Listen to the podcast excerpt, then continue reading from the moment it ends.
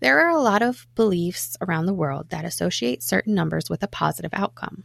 One example of numbers being seen as a positive is when things end in odd numbers. While it is not exactly known where this stems from, it doesn't stop some people from believing it just in case. Also, the number 12 is considered a rare lucky number. Some believe that it has gained a positive association because of its rare ability to be so nicely divisible.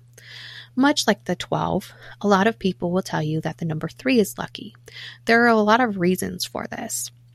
First, it is thought to be magical because when a man and a woman unite, it can produce a third. In the religious world, there are many who speak of a holy trinity, and even some pagan traditions refer to the land, sea, and air as a trinity to create earth. Coming close behind the three is a lucky nine. This number is considered positive because it is three times the magical number of three itself. And the number that I'm going to mention last is the lucky number seven. It has been proven that when asked for a number, most people will say seven.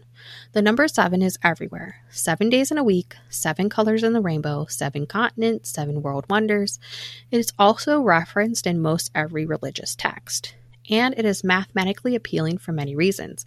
It's an odd number, it's the largest prime number between 1 and 10, and it's just so involved in our daily lives, it makes people fall in love with it.